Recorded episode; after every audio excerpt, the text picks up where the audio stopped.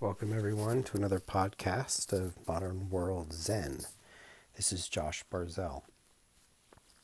So, last episode, we finished up talking about how we can label everything in our meditation as consciousness. And in that way, whether we're experiencing good sensations, bad sensations, thoughts, feelings, bodily sensations, once we label everything as consciousness, we can actually start to see the self. And so, what is the what is the state of the mind uh, in that state? Um, and the idea is that um, the mind isn't um, the mind never goes away. So we're going to still have a mind that can focus on things, um, just like we would have a body that still works uh, in state of enlightenment. So we're going to have a mind that still works, but you have to understand that generally speaking, the mind is not focused inward; it's focused outward. So that means that generally speaking, the mind is looking at everything but what's going on within itself, is looking at everything else but the self, is not interested in the self in any way, and takes no interest in inner peace or inner consciousness, and is just focused outside the body from birth until death, right? One day the body dies anyway, so if the body dies anyway, maybe we should try to look and see what's inside first. and that's the idea of meditation. That's kind of how meditation uh, became a thing and how religion became a thing, kind of, because when you look at religion, we look at someone who meditated and attained something that gave people power and strength. And so, really, meditation is going to be the foundation of every religion.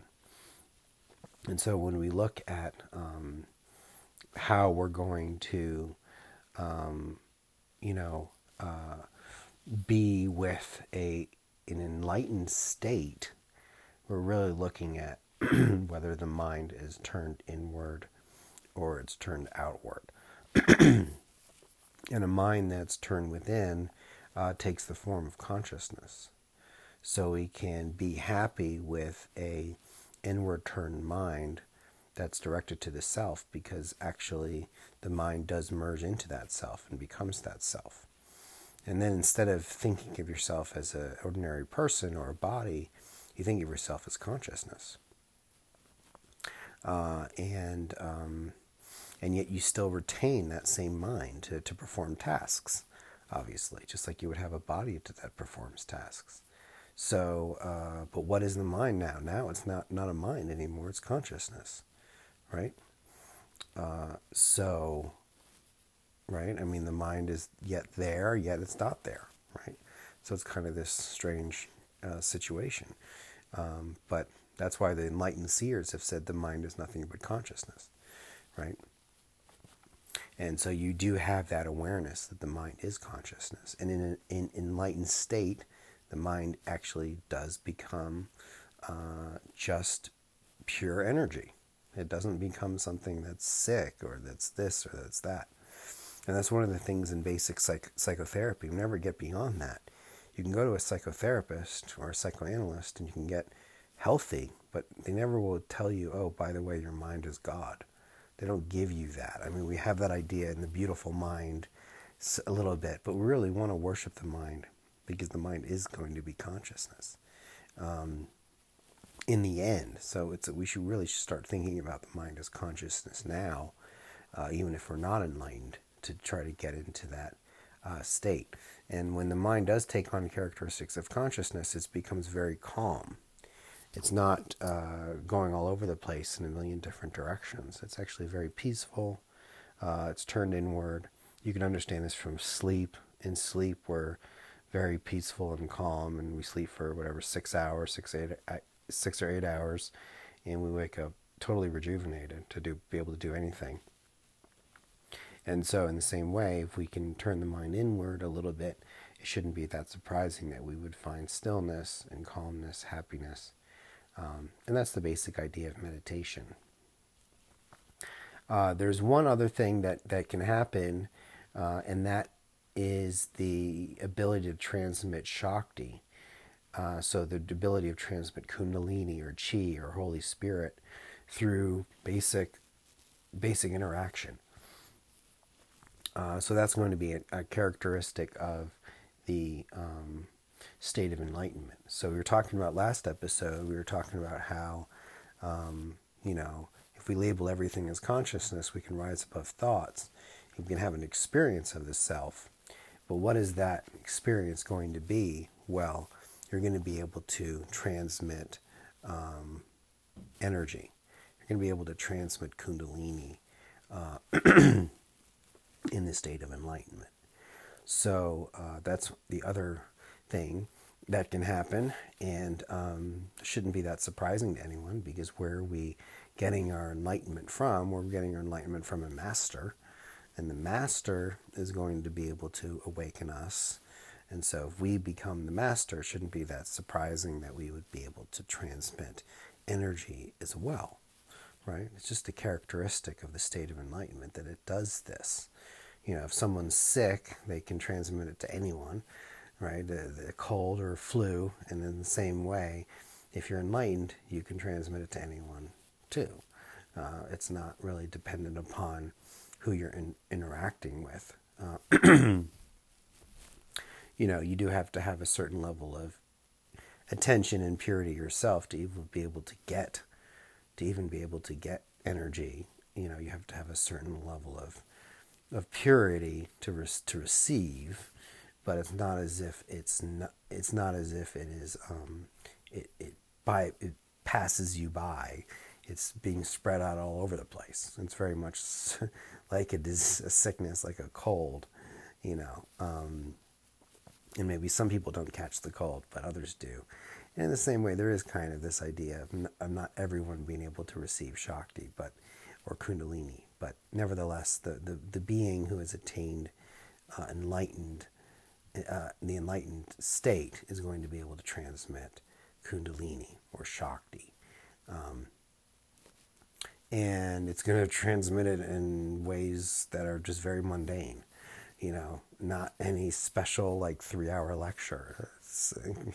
Transmit it instantly. You just can look at the person, uh, and there's been stories of that happening. So that's kind of what we're looking for when we do get into the state of enlightenment we shouldn't be surprised that we have sort of an ability to awaken other people's inner energy. Um, and so, um, and, and that shouldn't be surprising because after all, what are we really talking about, right? We're talking about enlightened beings transmitting energy in the first place. So if we become enlightened being ourselves, we would also be able to transmit energy. Um, and so that's what we're all kind of working towards. And yeah, it's it's good to sort of define that. So when we look at last episode, we say to ourselves, okay, what's so great about um, you know getting into a realm of consciousness where we've we've labeled things as consciousness, we can rise above them in our meditation and, and have an experience of of the self or consciousness, and then what would be the the primary characteristic of that state, well, it would be to awaken the inner energy of other people just through basic contact. Um, so that should, you know, help us out in our, you know, on our path because we could say to ourselves, oh, maybe, you know, I want that. Maybe I want to be like that, you know, and, and thinking those thoughts are very healthy to think of becoming enlightened is very, very healthy. It can help a lot with fear. You know, if we're in a scary place or if we feel scared of a certain person, we can start to think that, oh no, we want, we want the whole enchilada. We want enlightenment. We want to be able to awaken Shakti in others. We want to be able to, to do this for other people. We want to be a guru. We want to be, you know, able to awaken energy.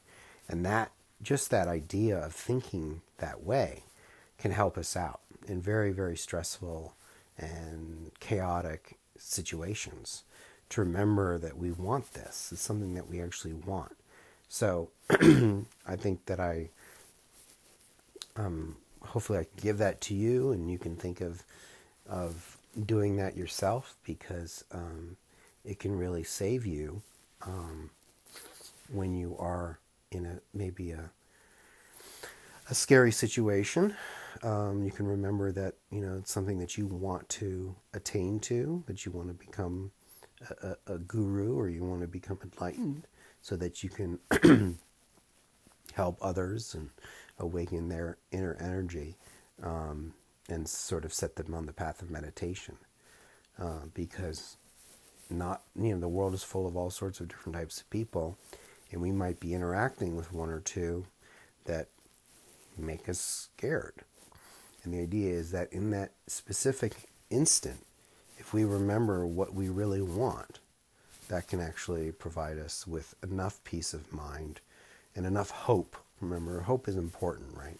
So it can, it can provide us with just a little bit of that hope and a little bit of that joy, that joyful hope, I guess, if you will, um, that can actually make it so we can not be heard and not be put into a box and not be not have to retreat from the world and not have to you know give up what we're interested in, in because you know someone scared us or we don't like a certain person we can think of you know oh wow you know this is something that I want to attain to. I want to be like a being like that. That's what I want to do and just that little bit of hope can steer our minds in the correct direction so that we can slough off the fear, we can slough off the anger and the, um, you know, any negative feelings that we ha- would have at all. We can get rid of all of them in that vision, right? Um, you know, generally speaking, when you're dealing with people who are depressed, you would get to a place where they start to have hope, where they start to have hope for a life, right? Because suicide is going to be what we're trying to avoid with depression, right? And if there's no hope, then, or I should say the reverse, if there's hope, it's going to be hard for someone to commit suicide if they have full of hope for the future, right? In the same way, like if we're on our spiritual path and we're thinking of, oh man, I'm going to give this up because someone looked at me the wrong way, you know, that I don't like, you know what I mean? If you think of the spiritual hope of becoming a, an enlightened being with the ability to transmit Shakti, Kundalini Shakti to people, you know, just through normal interaction. Um, that can be our spiritual hope that can save us on our meditation path. Um, and it's good for the it's good for the mind to think that way. It's good for the mind to be hopeful. It's good for the mind to think of becoming a good person and becoming pure. You know, um, even if our enlightenment is many years away, even if it's something that we may not attain to in this lifetime, just the thought of, of doing it and being there can be good for us and can help us. So um, I just want to say thanks everyone for tuning in um, today, and um, we'll have some more podcasts in the future about various things. But I thought that this was an interesting way to uh, carry forward from last episode um, to think of okay, what is the what is the characteristic of um, someone who's experiencing the self constantly? Uh, that would be to awaken energy um, in someone. So we can think of the, uh, you know, imagining becoming that way is very close to being that way, right? Um, just like the depressed patient will have a little bit of hope, it's not too far from being not depressed themselves it's the beginning. So we can think of the the imagination of becoming an enlightened being, and the hopeful um, imagination of that to be our beginning, what can liberate us actually. um, so uh, hopefully I've made that clear on this podcast. And so again, thanks everyone for tuning in. Um, we'll have some more stuff in the future, and we will. Uh, just carry on. And this is sort of a little bit of a spark uh, from la- last episode. Um, you know, enlightenment isn't just about, you know, having an inward turned mind. It really is about being able to awaken the energy uh, that lies dormant in man. So we can we can think of of becoming like that, and I think that will probably help us uh, in our meditation. So, again, thanks everyone for tuning in. Uh, this has been Josh Barzell for Modern World Zen.